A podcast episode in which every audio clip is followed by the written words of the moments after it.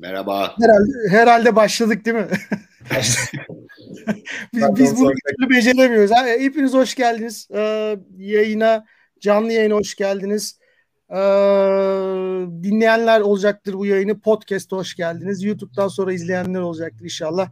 Ee, Bant yayına hoş geldiniz. Biz Beştek TV'de e, Ömer Numan Ali, ben ve konuğumuzla e, teknoloji üzerine ve girişimcilik üzerine sohbetler yapıyoruz. Bilmeyenleriniz, bizle ilk kez tanışanlar için söylüyorum. E, tanıyanlar biliyor. E, tekrar söyleyeyim. Yayın sizsiz geçmiyor. Sizin sorularınıza ihtiyacımız var. Bize soru yazın ki biz de konuğumuza canlı yayında o soruları soralım. Bugün e, 2021'in 20. yayınıymış. Bu formata geçtiğimizden beri de 44. yayın olması lazım. 44 ayrı e, konuk, sohbet, bölüm e, yaptık. E, bu yayında da e, BTS'nin partner, partnerlerinden e, Okan Arıcan var. Okan e, spoiler vereyim benim çok yakın dostum, çok sevdiğim bir dostum. E, sohbetten çok keyif aldığım bir e, arkadaşım. E, çok şey paylaşıyoruz. Yayında da şimdi hepsini sizlerle paylaşmasını sağlayacağım. Sorularımla sıkıştıracağım onu. E, lütfen bize e, yorumlarda sorularınızı yazın. Bugünkü konunun e, konu tahmin edebileceğiniz gibi girişimciler ve yatırımcılar arasındaki süreçlerde bu, yat, bu yatırım süreçlerindeki avukatların e, dahil olduğu e, işler olacak. E, özellikle e, bu e, herkesin kafasındaki ben Twitter'da da yazdığımda belli ki ilgi çekti. E, ESOP Employee Stock Option Plan işte çalışanlara hisse konusunu konuşacağız ama bununla sınırlı değiliz. Yazmaya lütfen e, bize yorumlarınızı lütfen gönderin e, ve e, biz de soralım. Okan hoş geldin. Hoş bulduk abi. Nasılsın? İyiyim. Sizleri sormalı. Biz de iyiyiz. Ee, biz hep şeyle başlıyoruz. Bize tanımayanlar için bir Okan'ı kısaca anlatsana. Tabii ki anlatırım. Ee, bahsettiğim gibi BTS Partners'ın ortaklarındanım. Ee, 11-12 senelik avukatım. Koç Üniversitesi'nden mezun oldum e, girişimcilik ekosisteminde çalışmadan önce bir 4-5 yıl dava, icra, çeşitli sahil işler yaptım. Son 6-7 yıldır da e, sadece bu girişimcilik ekosisteminde, girişim sermayesi yatırımlarında hukuk danışmanlığı yapıyorum. E, ekosistemin e, bütün oyuncularıyla bir şekilde yolum kesişiyor. Bu işte girişim sermayesi fonları, girişimciler, akseleratörler vesaire. Hepsiyle çalışıyorum, keyifle de çalışıyorum.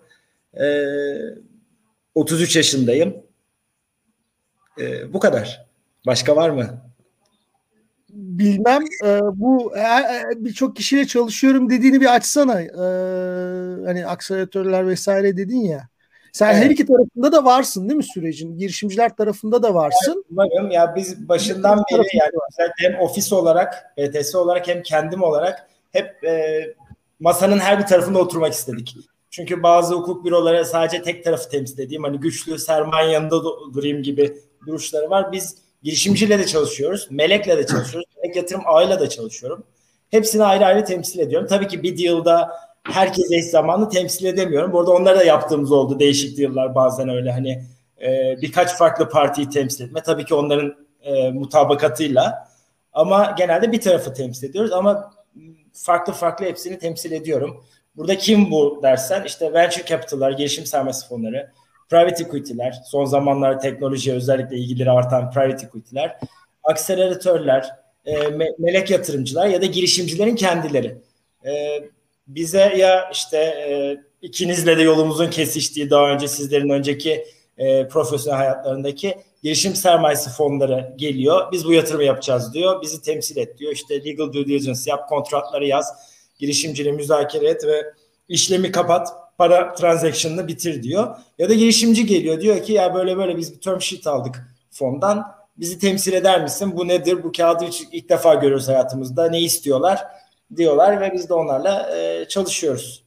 Bu burada tabii ki şey en çok soruluyor bize yani değerleme vesaire konuları avukatlar ne kadar giriyor?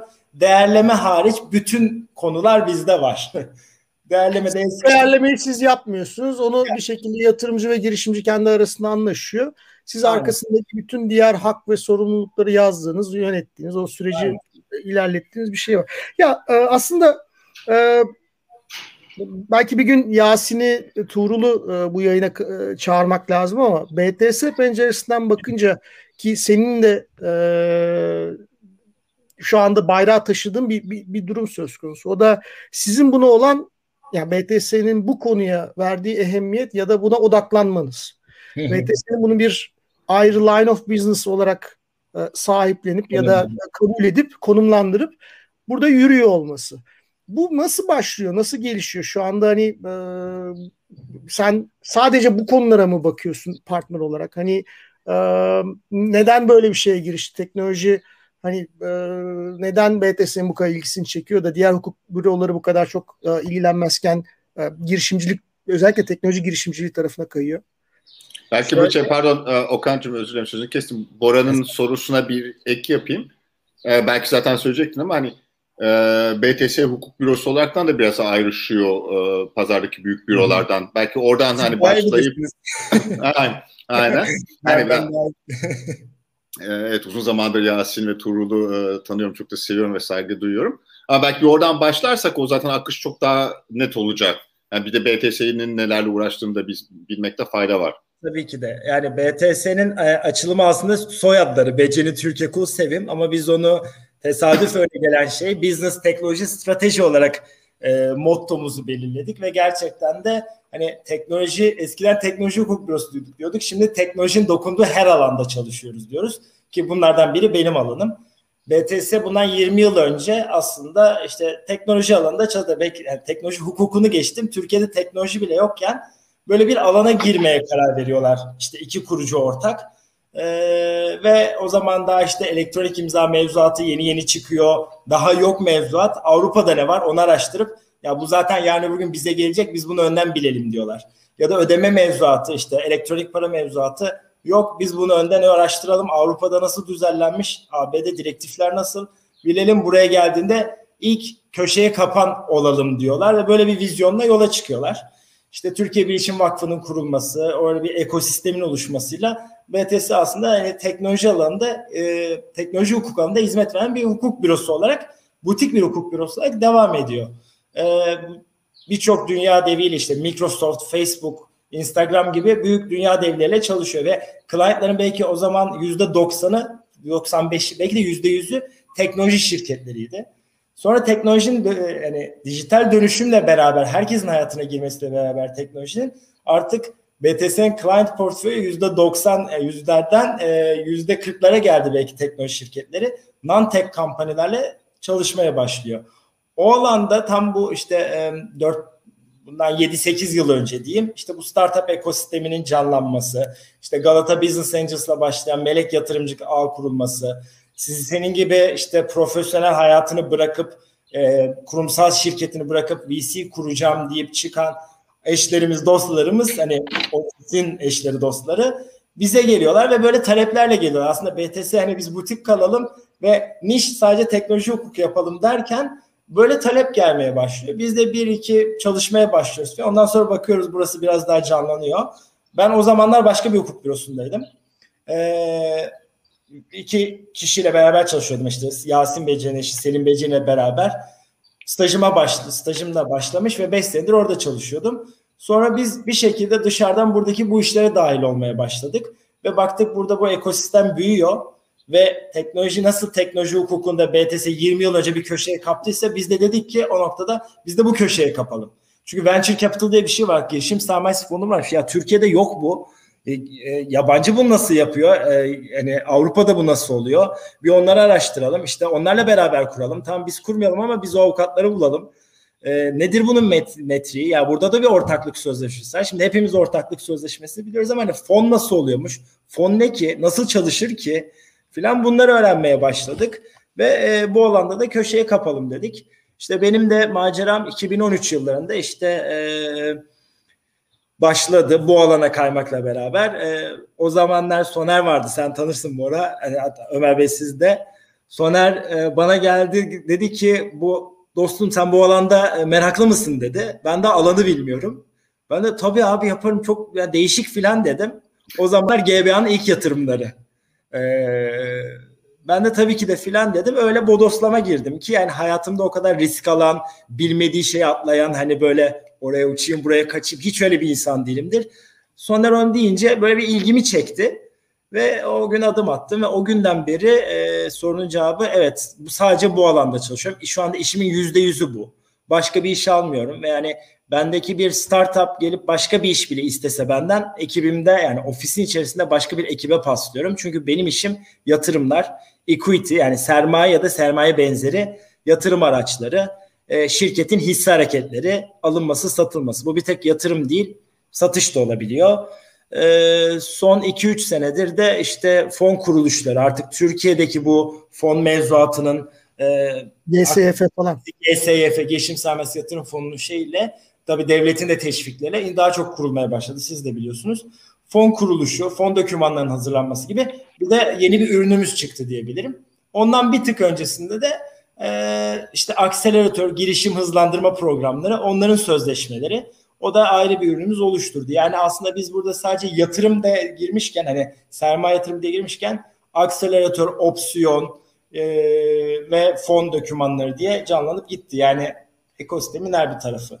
Sizin perspektiften baktığında bunu bir arz talep dengesi olarak sormuyorum. Belli ki şey artıyor, talep artıyor. Tabii hani çok artıyor. E, size ee, yani önceden bir bir birimken bu talep şimdi hem şekillenmiş yatayda büyümüş yani akseleratör fon girişimci vesaire hem de dikeyde büyümüş sayı artmış.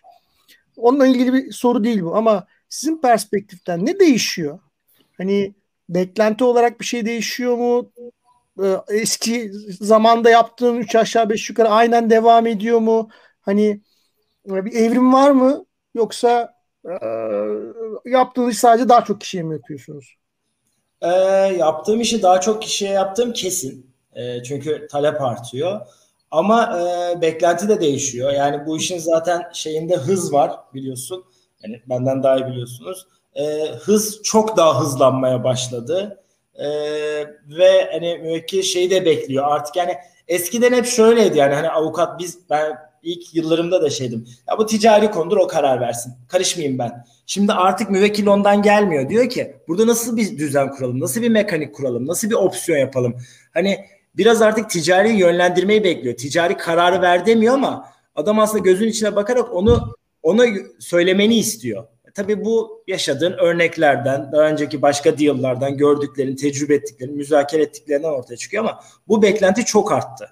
Yani e, neredeyse e, kararı bırakıyorlar. Hani geliyorum sana diyorum ki Bora burada ne yapacağız ya? Karşı taraf böyle bir şey söyledi falan. Abi sence sen karar ver. Hani okey sen ben okeyim diyor. Hani artık client bunu dedi. Eskiden bunlar böyle çok korkuturdu beni.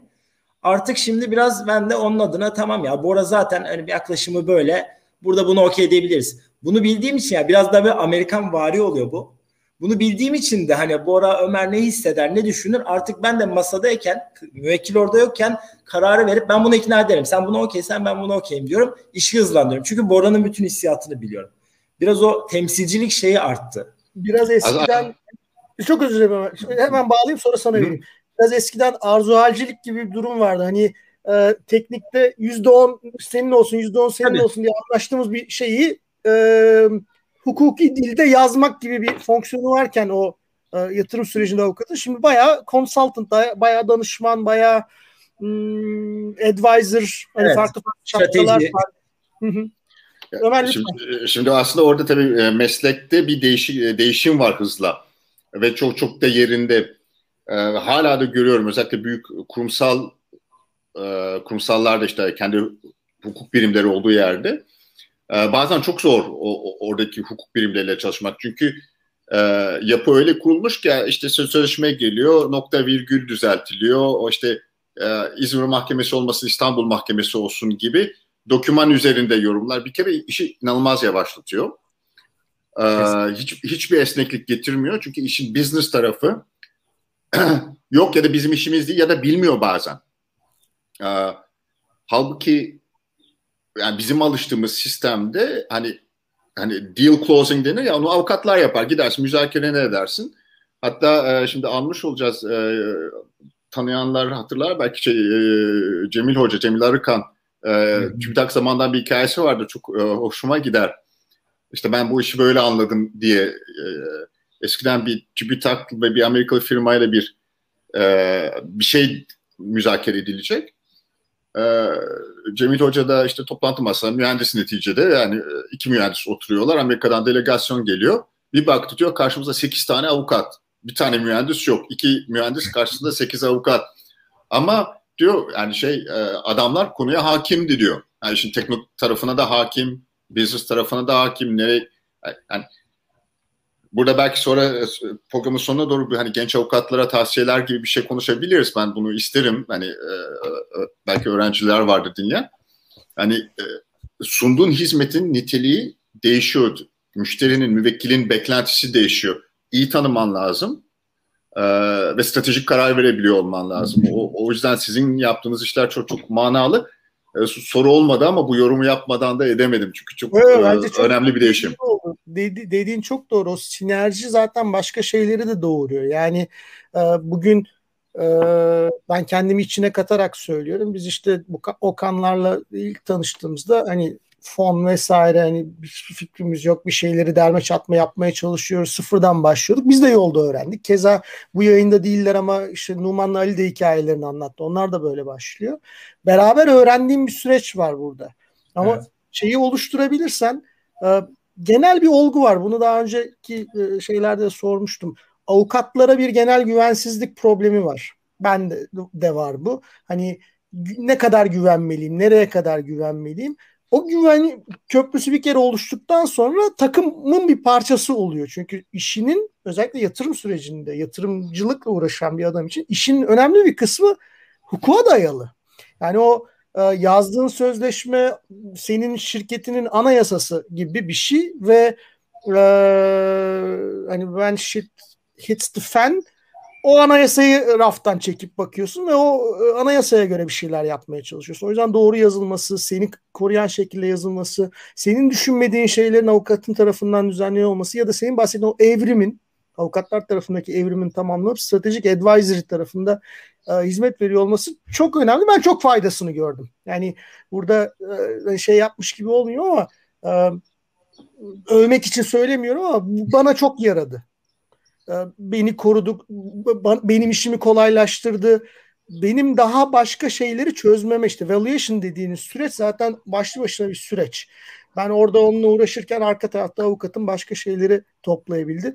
Ee, İpek'ten rica edeyim Taygan'ın sorusunu e, alırsa oradan e, geleyim. Ee, Tayga demiş ki Okan'a soru ki e, haliyle Türk girişim ekosisteminde çalışırken onu en çok zorlayan şey nedir? Neyi değiştirmek ister? Ben aslında biraz önceki birleştirerek bunu soracağım. Ee, ya siz değişiyorsunuz, evriliyorsunuz. Bir de ekosistemde girişimciler var. Onlar da değişiyor diye varsayıyorum. Nerede takılıyor iş? Ne zorluyor seni? Ama bu sırf girişimciler için değil, ekosistemde yani yatırımcı tarafında da bir, bir takım değişiklikler olabilir. Ha? Doğru söylüyorsun. Doğru söylüyorsun. Şöyle, e, benim en çok şey yaptım yani çok fazla deal gördüğümüz ve çok fazla şeyi aynı anda götürürken en çok beni zorlayan şey e, taslak oturmuş bir dokümantasyonumuzun olmaması. Yani Türkiye'de her avukatlık bürosundan farklı farklı sözleşmeler geliyor. Hepsinin formatı birbirinden farklı oluyor ve biz yani sizler yatırım yapanlar, startuplar, Tayga gibiler yani yatırım alanlar oturup onları çözmek için uğraşıyoruz. Nerede ne var orada o mu sıkışmış bunu niye böyle ifade etmiş öyle değil böyle mi ifade etseydi filan gibi şeyler oluyor. Yani aslında yapılan iş her seferinde aynı. Aynı işi yılda belki 50 defa yapıyorum. 50 farklı şekilde yapıyorum ve yazıyorum ya da revize ediyorum. Aslında bunun en şeyi hani Amerika'da ya da İngiltere'de işte e, Private Equity Venture Capital Association'lar var. Bu dokümanları bir standartize edip e, artık Pre-Seed, Seed, Series A, Series B, Stage e, dokümanlarını sabitliyorlar. Ve işler o kadar hızlanıyor ki ve avukatlar o kadar az müzakere ediyor ki çünkü konuşacak çok az konuları var. Öyle değil böyle yazalım demiyorlar. Bizde ise biz herkes kendi usulünde gittiği için ve herkes kendi formatında gittiği için e, ve genel olarak avukatların yaklaşımı ya ben buna dokunmasam olmaz. Hani aslında Bora bunu ifade etmiş ama dur ben şöyle ifade edeyim bunu. Aslında aynı şeyi veriyor ama onu değiştirmek için uğraşıyoruz ve bu bize inanılmaz vakit kaybı. Ve ben bu, bu arada hani bunu saat şarj etsem bile bu işi yaparken keyif almıyorum, sıkılıyorum. Yani ruhum daralıyor. E, startup orada fonlanmayı bekliyor. Fon parasını çağırmış yatırım yapmayı bekliyor. Biz orada oturup aynı cümle öyle mi yazsak böyle mi yapsak diye şey yapıyoruz. O yüzden beni en çok zorlayan şey bu her seferinde aynı şeyi farklı dokümante etmek ve bunu müzakere etmeye çalışmak ama tam bir müzakere de değil yani. Hani o hak alırsın bu hak alırsın değil. Bu biraz hala sizin e, cephede kaldı top. Bizim bizim cepheye geçti. Biz, biz bizlerdeki e, seni sıkıştıran, zorlayan bizler. Yani legal konu. Ben legal açıdan baktım hani. Legal açıdan değil. Biraz daha açılalım. Biraz ha. daha başka kıyılara gidelim. Tay, Tayga'yı e, düşünelim mesela. Ya da mesela mesela girişimcilerle çalıştığınızda genelde takıldıkları sorular, sıkıldıkları yerler işte term sheet geldi tahmin ediyorum işte e, tag along, drag along vesairelerde takılıyorlardı ilk başta hani nedir ya bu e, exit öncelikleri, imtiyazlar bu benim tahminlerim. E, orada ne, neler dönüyor mesela? E, Oraya gideceğim. Bu arada benim Taygan'ın sorusuna bu şekilde cevap vermem. Neyi değiştirmek ister dedi ya biraz hani ekosistemleşiyorsun. Kendi işimle ilgili neyi değiştirmek isterdim buydu. O yüzden oraya gittim. Büyük Ama... düşünelim. Büyük düşünelim. E, e, Tayga sana öyle bir güç verdi ki şu anda. Her şeyi değiştirebilirsin. evet, güç sende artık evet. Ee, en çok zorlayan şey. Yani şimdi tabii her şeyin farklı. Hani şimdi belki avukat olunca çok şey düşünüyorum. Yani hani venture capital'la çalışırken mi, startup'la çalışırken mi, şeyle e, hani farklı oyuncularla çalışırken farklı Startup, şeyler zorluyor. Startuplar penceresinden, startuplar penceresinden bak sadece, girişimciler penceresinden bak. Ne zorluyor? Bilmemeleri mi zorluyor? Ee, hiç bu süreçte daha önce karşılaşmamış olmaları, deneyimsiz olmaları mı zorluyor? Ee, açgözlülüklerimi zorluyor?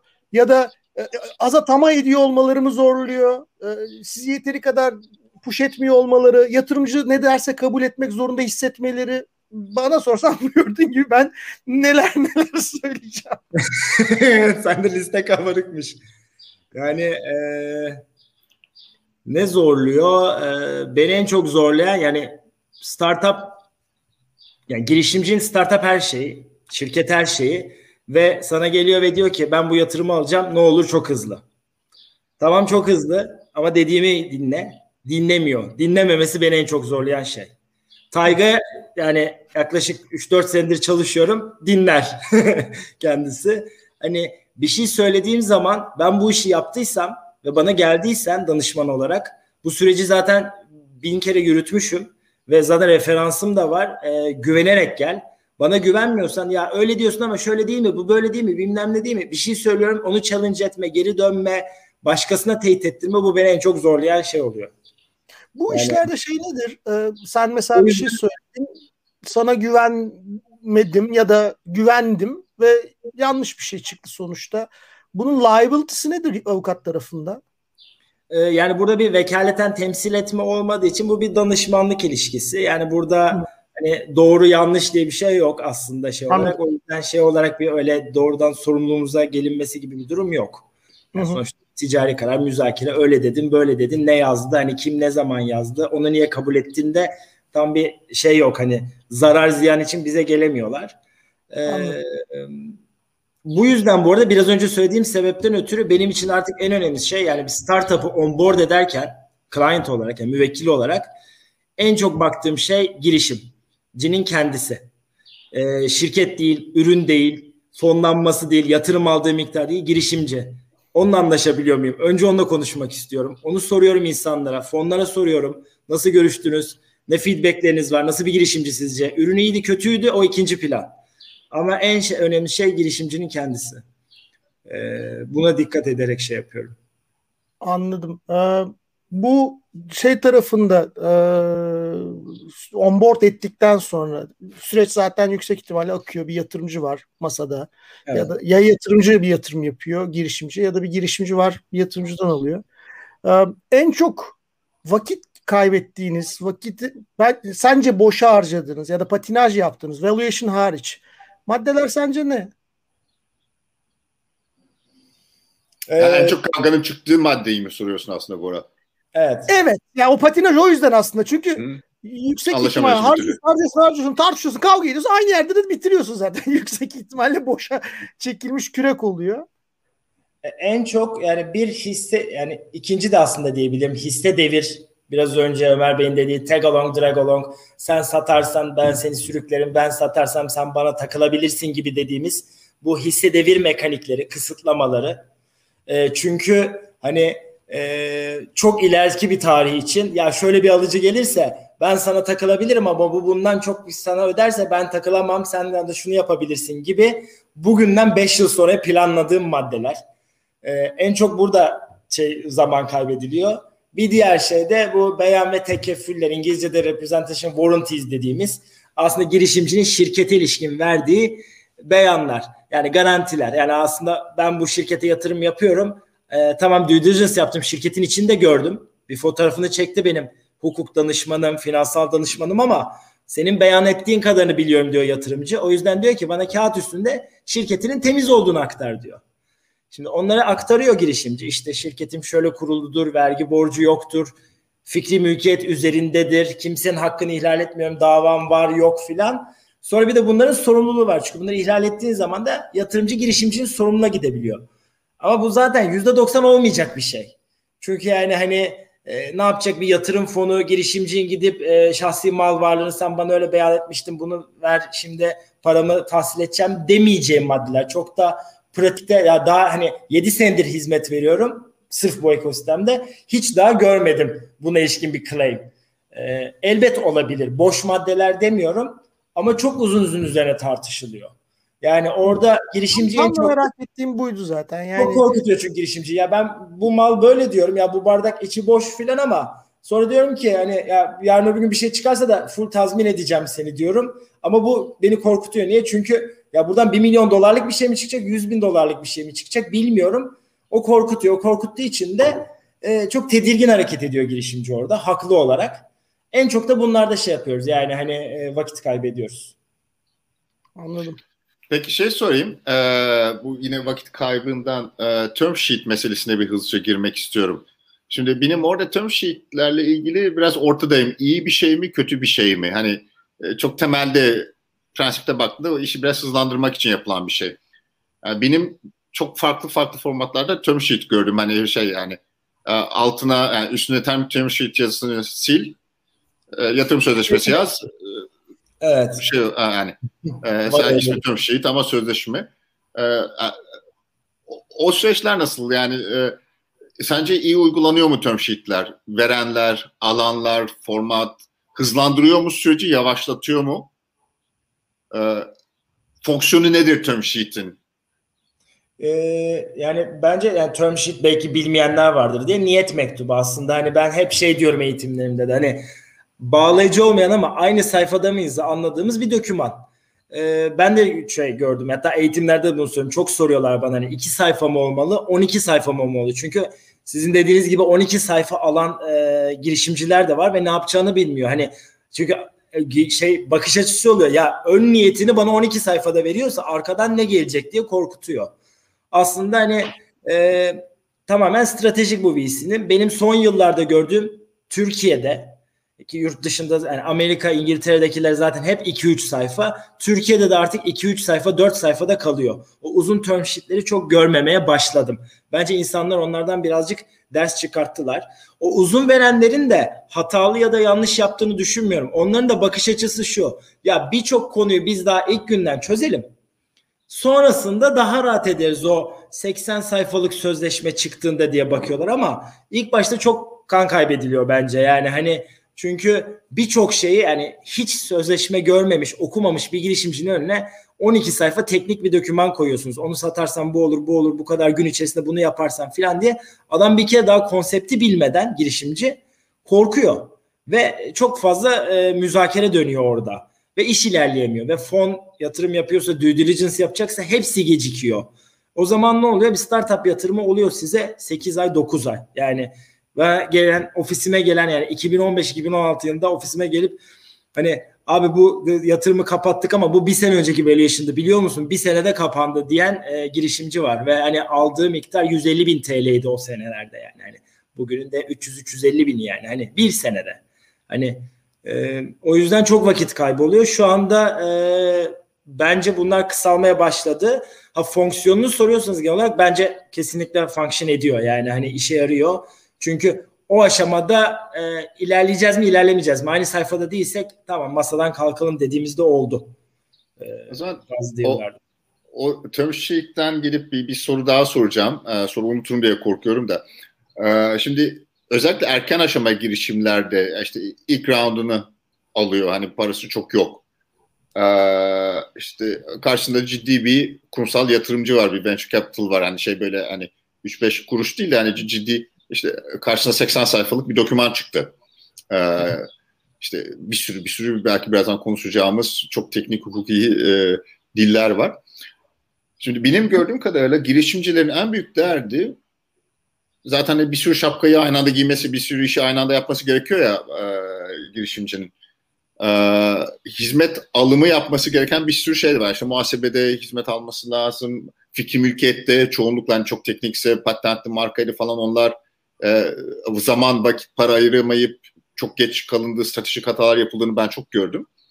Bir yandan da burada hukuki danışmanlık da lazım. Burada hani Evet. Ve burada da hani e, babamın amcasının arkadaşı komşumuz bir baksın hani çok iyi bir çözüm olmuyor e, uzmanlık alanı bu değilse. E, ama parası yok adamın yani şey e, bırak uzman bir yani işte BTS gibi aslında belli bir seviyede e, Türkiye'nin en iyi hukuk bürolarından birisini deki ortakların zamanını satın alabilse yani e, herhangi bir avukatın zamanını pek, pek de alamıyor. Bu girişimciler o hizmet alımındaki bu nakit sıkıntısını nasıl çözebilirler? Yani dünyanın problemi bu. Türkiye'yi çözel değil. Her yerde var bu problem. Ee, hani şey Nobel ödülü alınır, alırız eğer bunu bugün çözersek. çözersek.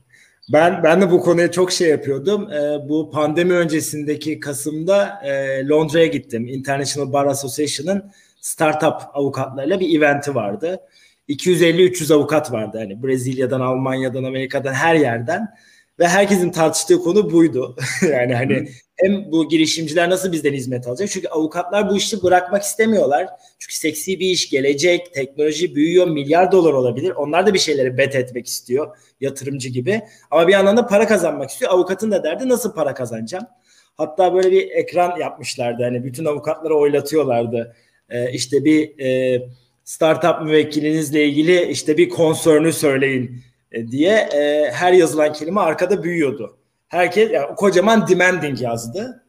Startuplarla da anlaşamadığınız tek bir şey söylediler. Kocaman fee çıktı, ücretler. Yani hani herkesin derdi bu. Biz de bunu şey yapamıyoruz bu arada hani çözdük değil. Benim e, nacizane tavsiyem genelde şu oluyor. Hani bütün eğitimlerimde, seminerlerimde filan da hani bir term sheet aldıysanız para dışında bir şey yazıyorsa o dokümanda bir kere bir avukatla konuşun. Abi bu nasıl olsa non-binding ya biz bunu sonra hallederiz deyip geçmeyin. Belli sözler verip yatırımcınızı da yanıltmayın. Bir avukatla konuşun. Ha, sizin dediğiniz gibi bize gelemeyebilir veya işte e, bütçesi olmayabilir. O noktada da e, ya ben İTÜ'de de mentorluk yapıyorum İTÜ Çekirdek'te. Endeavor'da da ODTÜ'de de mentorlar üzerinden görüşebilirler. Ben hatta artık şey diyorum hani hatta Bora'nın adını da veriyorum çok fazla. Ya gidin işte Enis 500 Bora işte e, konuşun Ali Karabey sorun bu insanlar zaten almost bir avukat kadar biliyorlar size doğru mu yanlış mı abudik gubidik bir şey gelmiş mi gelmemiş mi yönlendirebilirler. Ama tabii ben burada girişimcinin derdini term sheet aşamasında çözüyorum. Adamın bir de bir sonraki aşamada da desteğe ihtiyacı var. O noktada da e, bence bizden çıkan yani benim mesela bizim ofisten ayrılan meslektaşlarım var şu anda almadığım işleri, alamadığım işleri ya da bütçe konusunda anlaşamadığım işleri onlara yönlendiriyorum. Çünkü 5 lira bana yetmiyorsa ya da zamanım yoksa başka bir arkadaşım kendi bürosunu yaparken 5 lirayla bu işi götürebiliyor. Arka planda biz de destek oluyoruz. Bazen bunu girişimci açık açık söylüyoruz. Seni o temsil edecek. Çünkü o bu bütçeye okey. Arkadan biz de destek vereceğiz ama her türlü diye stratejik gibi çözmeye çalışıyoruz. Ama hani bu şu an sorunuzun cevabını veremedim. Yok değil mi? Yani Bence yok de, cevabı. Şey. Yani, İsrail'de mesela bir avukatla konuştum. Çok pardon böldüm. O mesela şey dedi biz dedi alıyoruz o işte atıyorum rakamı şey yapmadı 20 tane girişim alıyoruz dedi. E, bunları bir sene süre veriyoruz dedi. İlk başta bedava veriyoruz servisleri. Pro bono şey yapıyoruz ama tabii bu İsrail en büyük hukuk bürolarından biri. Çok iyi kazanıyor. Orada write off edebileceği bir yer var. Alıyoruz bir sene süre veriyoruz. Bir sonraki rounda geçmiyorsa sonra da bırakıyoruz diyor. Mesela hani onlar öyle bir praktis geliştirmişler. Hani e, en azından bir dönem destek oluyorlar. Kuluçka gibi hani sanki girdi içeride tamam biraz legal işten destek olayım ama bir sene sonra da bir sonraki rounda gidemiyorsan, büyüyemiyorsan artık beni de bırak gibi bir sisteme geçiyorlar. Belki böyle şeyler yapılabilir biraz da Türkiye'de. Bir şey de denenmişti, deneyenler oldu. Bilmiyorum siz denemiş miydiniz? Ee, aynı sermaye gibi hukuk danışmanlığını koyan e, ya onu biz e, çok düşündük. E, Amerika'da falan çok yapılıyor bu. E, ama biz hani biraz avukatlık kanunun verdiği bir şey de var. Hani e, yasak diyemiyorum ama kabul de değil. Gri alandayız e, ne kadar hizmet karşılığı hisse alırız, nasıl alırız onu? Şimdi biz bir tüzel kişiliğiz. Kim alacak o hisseyi? Tüzel kişilik mi alacak? Avukatlıkla bağdaşmayan işe girer girmez. Bu sefer personal olarak bunu alıyoruz filan. O da e, farklı sonuçlar oluyor. O yüzden bir de, daha... o, bir de o zaman yatırımcı ayağına e, yatırımcı şapkasını giyiyorsun. Çünkü hisse yani bir başarı endeksli olduğu için para alman seçmen lazım. Yani nasıl yatırımcı girişimi seçiyorsun, sen de aldığın bir vekil seçiyorsun. O da şey e, şeyde yani, neticede kaç ne kadar hisse alabilirsin? Yani yüzde beş, yüzde altı hani e, evet. Yani şöyle hisse alamıyorsun. Belki böyle bir e, gölge hisse gibi bir şey olabilir. Yani hani o modellere de çalışıyoruz. Hani tamam bugün 10 liralık hizmeti 2 liraya al, bütçen yok. Ama bil ki exit ettiğin tarihte sen şu kadara satıyorsan yüzde şu kadarını da biz ödeyeceksin o zaman bizi kompanse edeceksin gibi bir yatırım yapılabilir. Yani hani bu tip şeyler e, modeller geliştirilebilir. Yani gerçekten hisseyi tutmak değil şirkette sanki hisseyi tutuyormuş gibi ileride bana ver. Aslında şu da o. Şimdi ge- geçenlerde Twitter'da gördüm. Kim yazmıştı hatırlamıyorum. Ee, e, hani nispeten daha büyük yatırım turlarında yatırımcı çoğu zaman kendi legal maliyetine girişimciye yükler ya, yani verdiği paradan evet. alır ve ona bence haklı olarak muhalefet eden bir kitle var. Hani e, bana işte yarım milyon dolar veriyorsun ama 25 bin doları geldiği gibi çıkıyor yani. Ben senin avukatının parasını ödeyeceğim. Ben kendi avukatıma para ödeyemiyorum gibi evet. oluyor. Ama o, o 25 bin dolardan hisse almış. Yani orada bir gariplik var hakikaten. Ee, ve bu herhalde yavaş yavaş değişecek çünkü çok hakkaniyete uygun gelmiyor bana. Ee, ne gelmiyor? Ama acaba yani yine yatırımcı da top kalabilir mi? Yani yatırımcı dese ya bak ben senle iş yapmak istiyorum, yatırım yapacağım. Senin benim kendi avukatım var, canavar gibi avukat. Aramız iyi olsun diye sana da canavar gibi avukat lazım. İşte nasıl işte ESOP belki konuşacağız. Öyle bir opsiyon da tanıyorsam avukatına da verebilirsin ya da parasını da ben vereyim. Neyse yani bu, bu problemin çözülmesi lazım.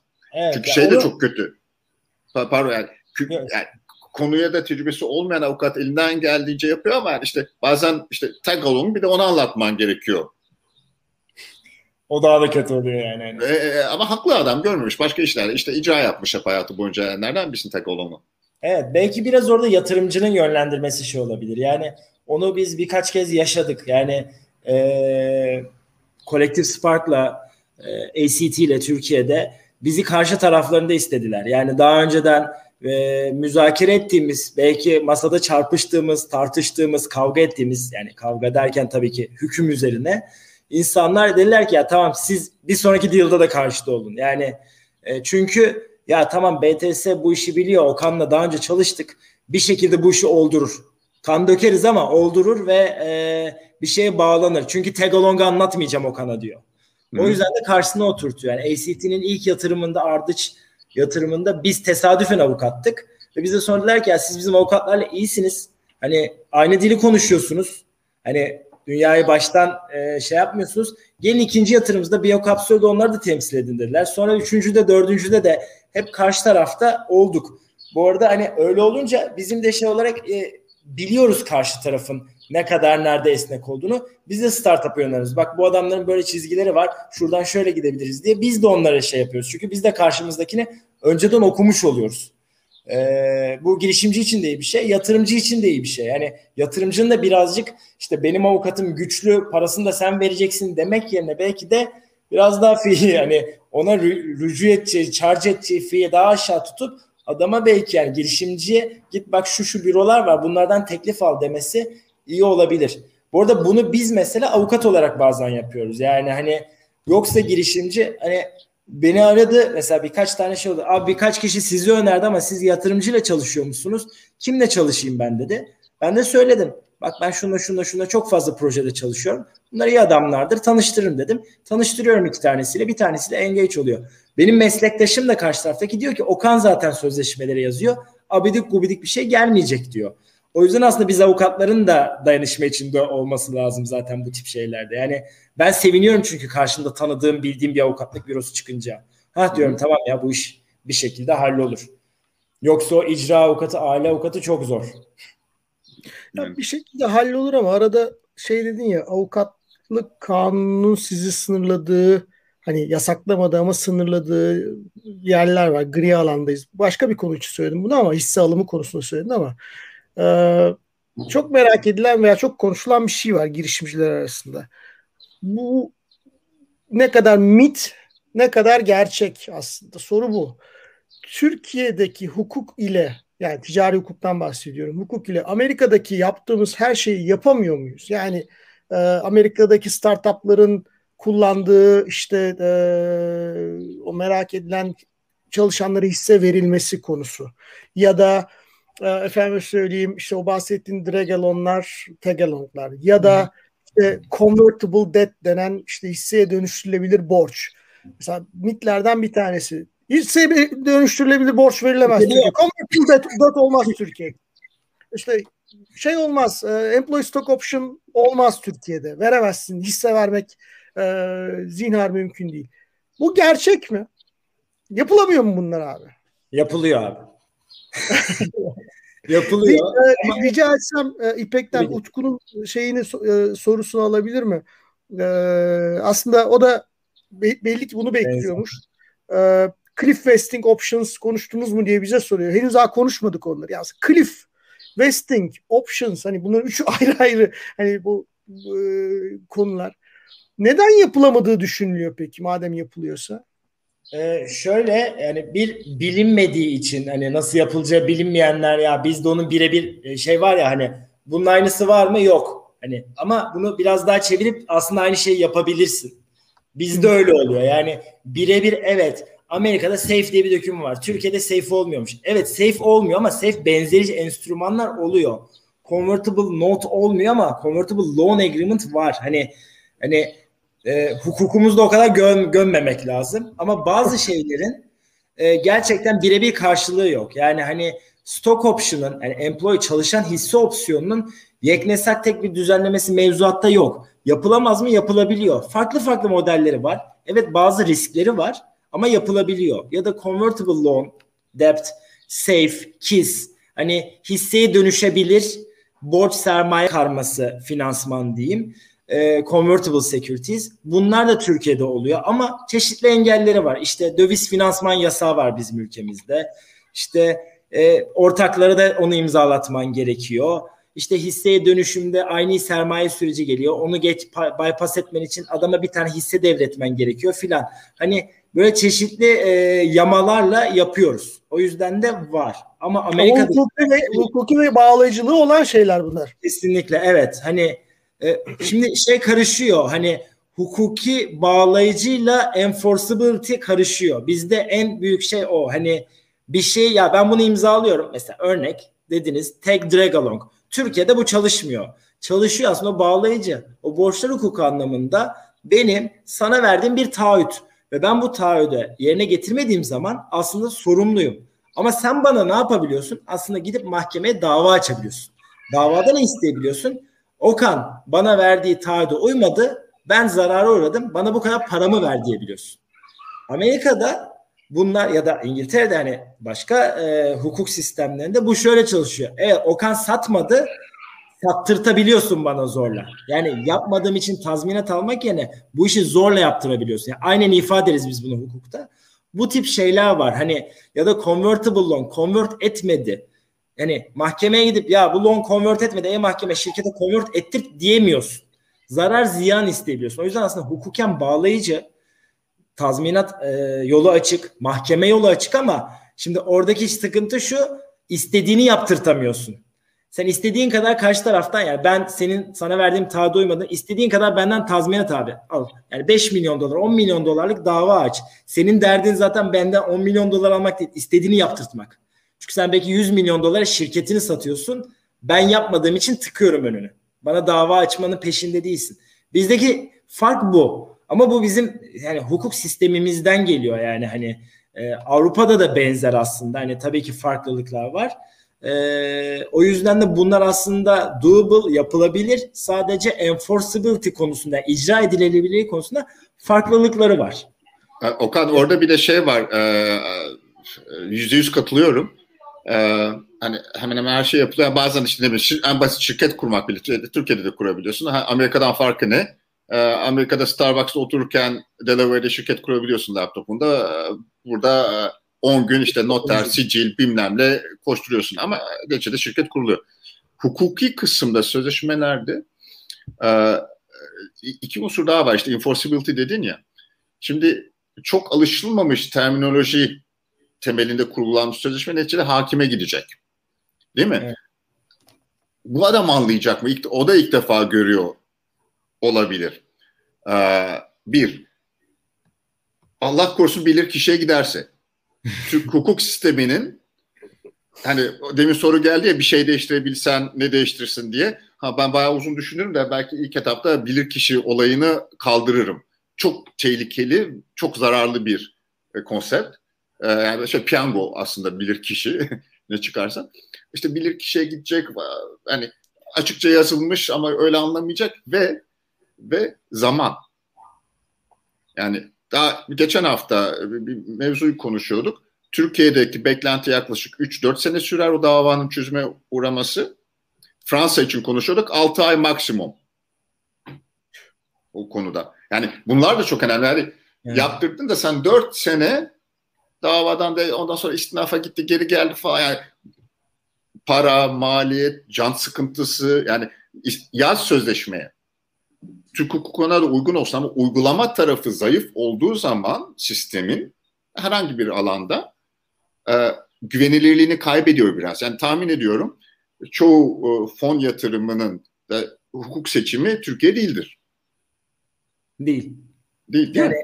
Hukuk, yani Türkiye olsa bile Türkiye şöyle diyeyim hani değil derken şöyle Türkiye olsa bile aslında mahkeme değil. Hani alternatif uyuşmazlık çözümü olarak tahkimi, hakemi seçiyorlar ki konusunda uzman kişileri birini ben tayin edeyim, birini karşı tarafım tayin etsin. İkimizin tayin ettiği bir üçüncü hakim. Hani kendi hakem heyetimizi oluşturalım, hakimlerimizi oluşturalım diyorlar. Yani o iyi, iyi bir çözüm o evet. Hani ben hani şöyle söyleyeyim mahkeme seçtiğim e, son 3-4 yıldır hiç yok diyebilirim. Yani hani hiç. Hı. Sıfır. Zor yani, bir şey.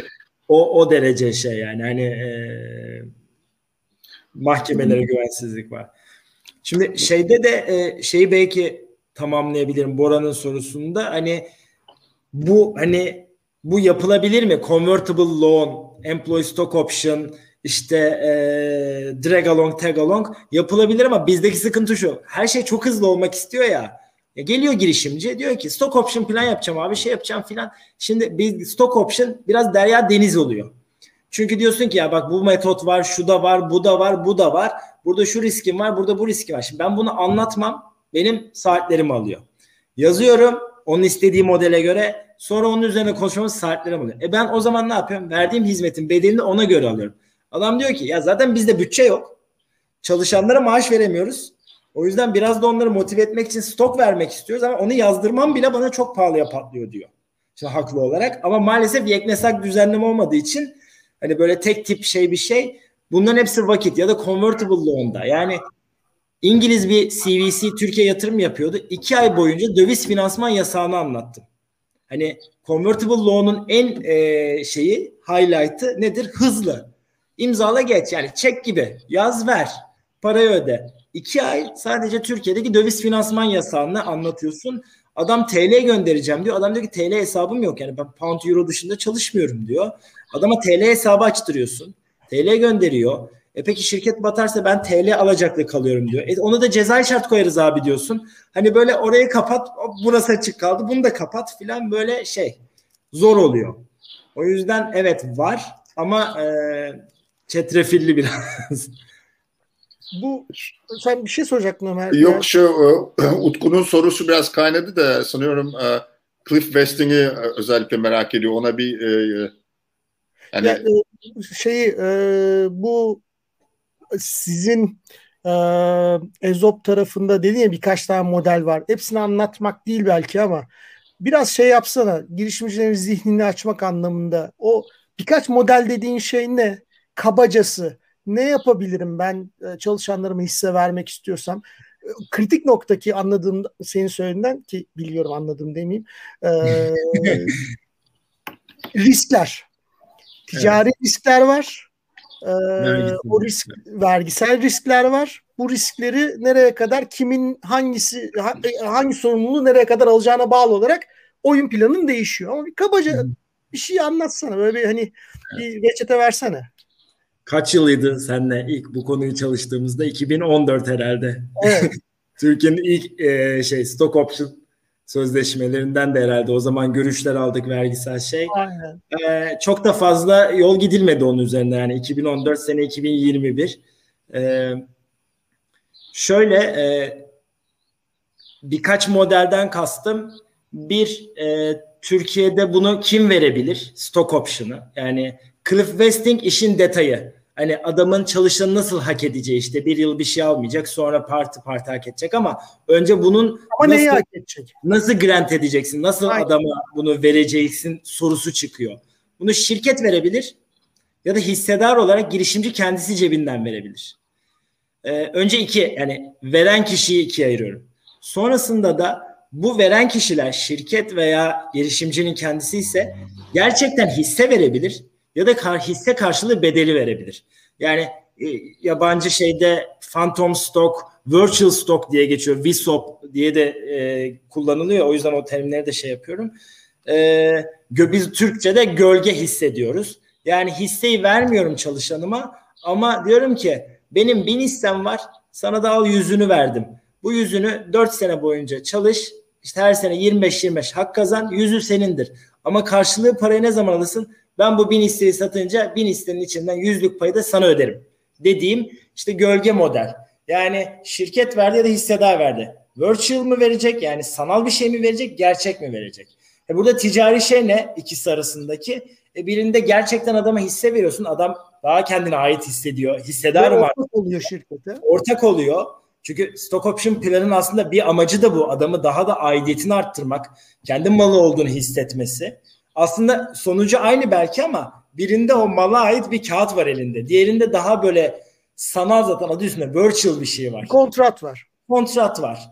O yüzden de biraz psikolojik belki ama aslında sonuçları aynı da olabilir. Vergisel kısmını şey geçiyorum. E, o yüzden de hisse vermek e, iyi bir şey. Bu ticari olarak çalışanın ekibini yönetmek adına. Ama Türkiye'deki sıkıntı e, bizde oydan yoksun pay yok. Yani bir hisseyi bir çalışana verdiğin zaman ona şunu diyemiyorsun. Ey çalışan bu hisse senindir. Bunun ekonomik menfaatlerinden yararlanabilirsin. Ne demek bu? Sattın mı parasını alırsın. Kar dağıtırsa karını alırsın. Ama şirketin yönetiminde hiçbir sözün yoktur. Genel kurulda yoksundur. Ortak olarak gelip sermaye artışında oy kullanamazsın diyemiyoruz. Bir hissen bile olsa oy hakkın var. Bu demek oluyorken sen 30 kişiye 50 kişiye hisse vereceksen senin cap table'ında 50-60 kişi var ve hepsinin söz hakkı var. Ha bunlar şirketi kitleyebilir mi ki? Hayır. Yüzde bir iki olduğu sürece hepsi atıyorum beş olduğu sürece kitleyemez ama bu adamların hepsini çağırman lazım. Genel kurula katılması lazım. Gelmese bile bir davet prosedürüne geçiyorsun. Satarken adamın peşinden koşman lazım ki satsın. Biraz önce konuştuk Dragalong'da. Hani sat dediğimde satmadığında adama dava açabiliyorum. Tazminat için. Ama ben orada exit edeceğim. Adam yok. Bu arada bu adam niye yok? Bir kötü niyetli olabilir. iki yurt dışına gitmiş olabilir. Üç kafa yemiş olabilir. Her şey olabilir. 30-40 çalışan.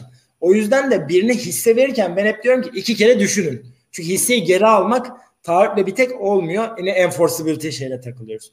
O yüzden de hani bir yandan adama aidiyet duygusunu vermek istiyorum ama diğer yandan da aslında adamın eline öyle bir güç veriyorum ki yarın öbür gün beni bir yerlerde engel yaratabilir bana.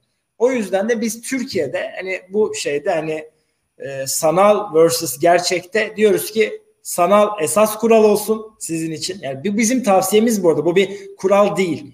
Biraz örneklerden de gerçek hayattaki case'lerden de gördüğümüz sanal verin ama co-founder ya da co-founder ekibine yakın kişilere tabii ki de hissesini verin. Yani sen bu adam bu yolculukta benle beraber ne olursa olsun diyorsan artık ayrılmayız biz ayrılırsak bu şirket şey parçalanır diyorsan o adama da ver diyoruz. Bazen de bu planı ikiye ayır diyoruz.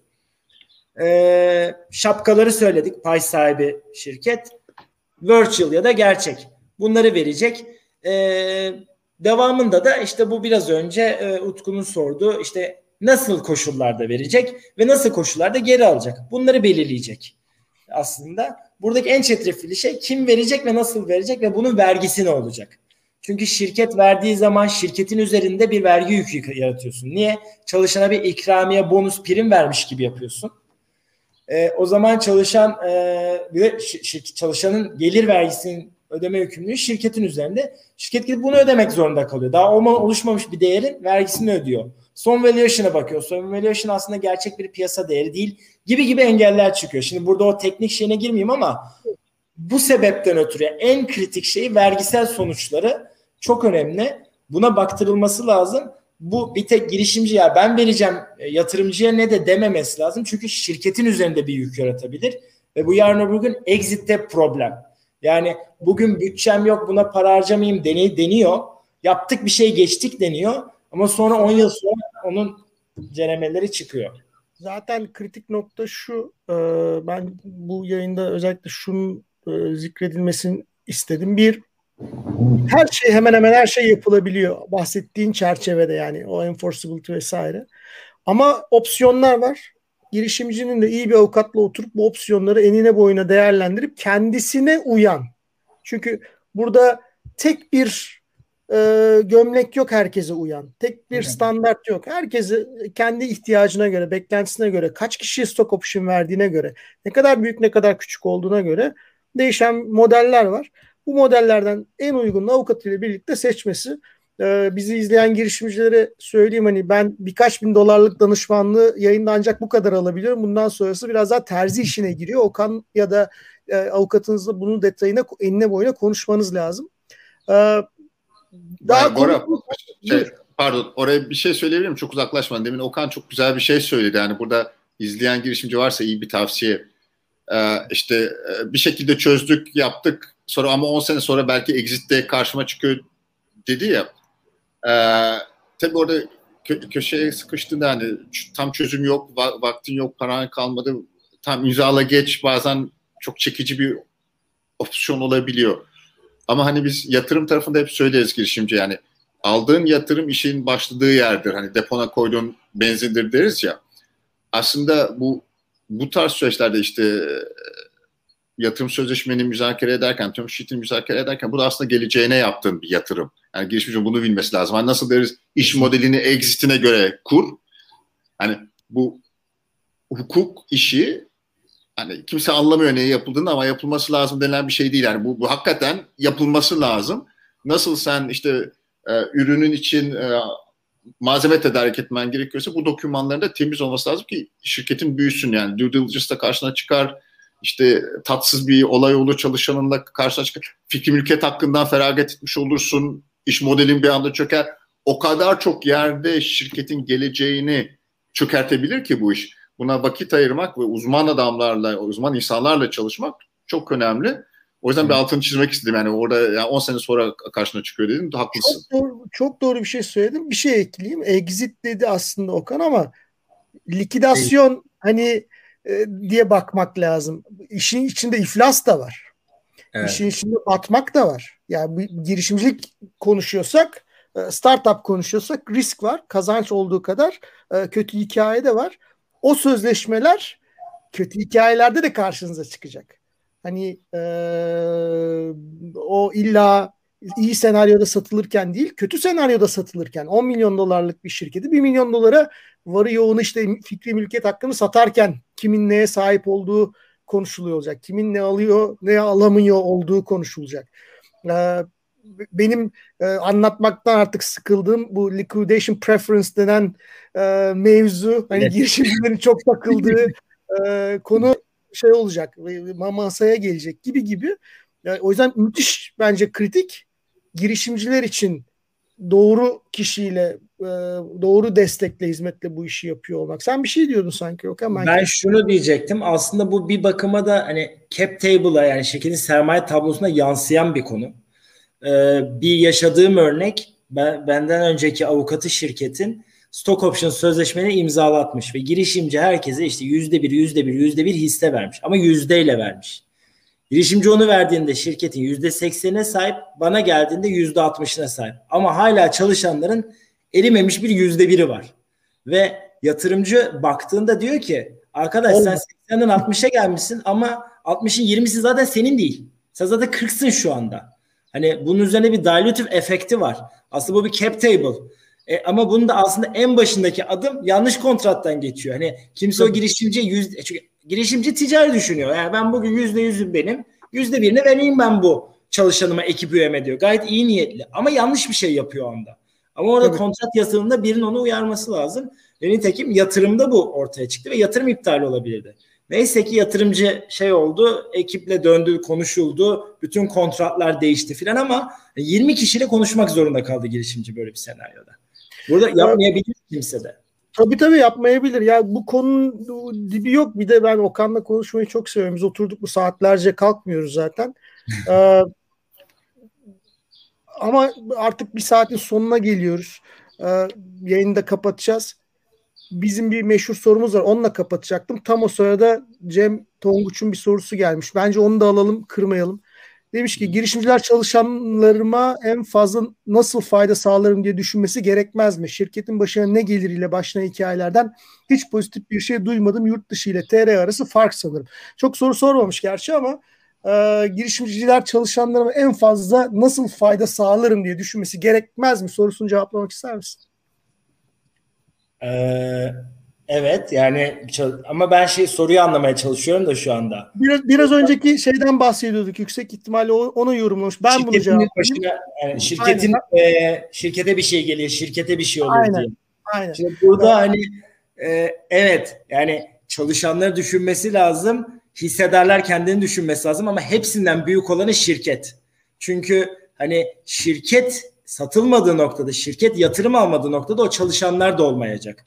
Benim oradaki mesajım aman şirketin başına şey gelmesin çalışanları şey yapalım değil. Tabii ki çalışanlara doğru opsiyona doğru planla gitmek lazım ama eğer bu yarın öbür gün olmayacak yani yanlış yapılan bir plan sebebiyle şirketin üzerine acayip bir vergi yükü doğuruyorsa o şirketin bir sonraki roundunu ya da exitini baltalayacak bir şey.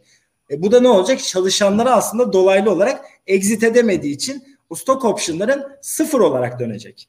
O yüzden ben şirket her şeyin üstünde tutulmalı. Şirket yani girişimcinin de yatırımcının da üstünde şirket var.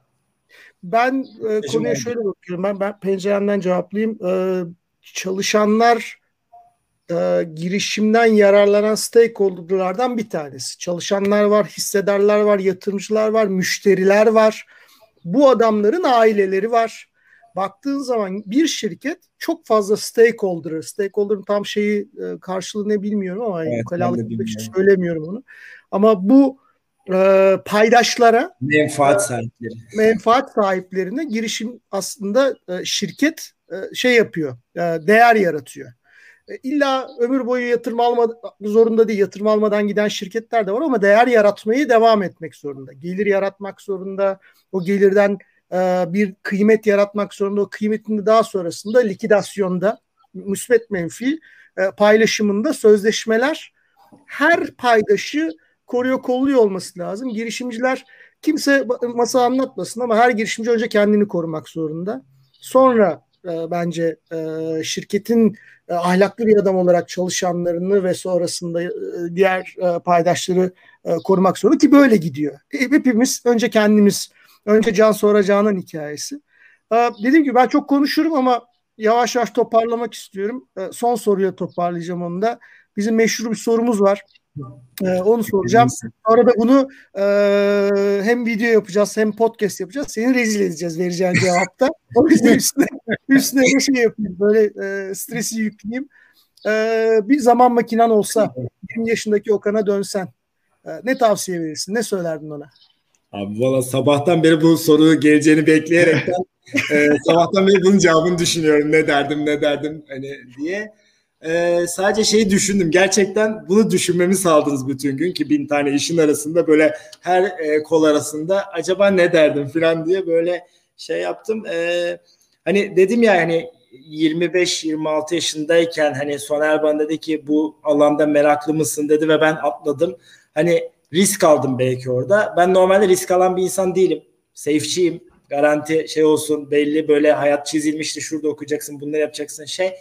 Keşke daha erken yaşta daha risk alıp daha e, farklı şeyler yapmaya yönelseydim. Hani bu şu anda şu ya da bu diyemiyorum. Hani içimde bir şey kaldı ve onu yapmadım değil. Ama keşke o adımları daha erken yaşta yapsaydım. O yaşta iyi ki bunu yapmışım. Çünkü şu an içinde bulundum. Yani hukuk ve avukatlık zaten sıkıcı bir iş. Yani şey olarak. Ama ben seviyorum işimi. Çünkü çok e, dinamik şey bir e, e, sektördeyim şu anda. Çok fazla insanla tanışıyorum. Farklı farklı bir sürü iş, yeni iş görüyorum. Şey yapıyorum. O yüzden seviyorum ve iyi bir şey vesile oldu bu. Keşke bunu böyle daha erken yaşta bu mindsetle gitseymişim. Yani o meslek hayatımın e, ya 20'li yaşlarım meslek hayatımın ilk 5-6 yılı işte bahsettiğim. Oralarda biraz daha risk alsaymışım derdim. Risk al, korkma derdim kendime yani. Eyvallah. Ee, şey diyeceğim. e, bundan sonra şimdi bütün gün e, düşündüm dedi ya sağ, sağ ol Okan e, sorumuza çalışmışsın. Ama benim, buradan benim şöyle bir çıkarım var. Bir dahaki da, davetliğimizi Burada çok şeyde bırakalım. Bir 20 yaş demeyelim. Mesela 15 diyelim. Bir 20'ye çalışmış olsun. 15 olsaydın ne yapardın? ya şöyle burada çalıştım derken hani e, bağlanmadan iki dakika önce hala cevabını bilmiyordum. Yani dedim ki herhalde bu sohbet esnasında bir şekilde belki unuturlar. unuturlar. belki zamanı aşıyoruz falan. E, yani 15 yaşında olsaydım bilmiyorum. Güzel bir soru. İnsanın o kendiyle bir e, şey yapmasını sağlıyor. Bir, bir evet kesinlikle. Dönüp, bir muhasebe yapıyorsun.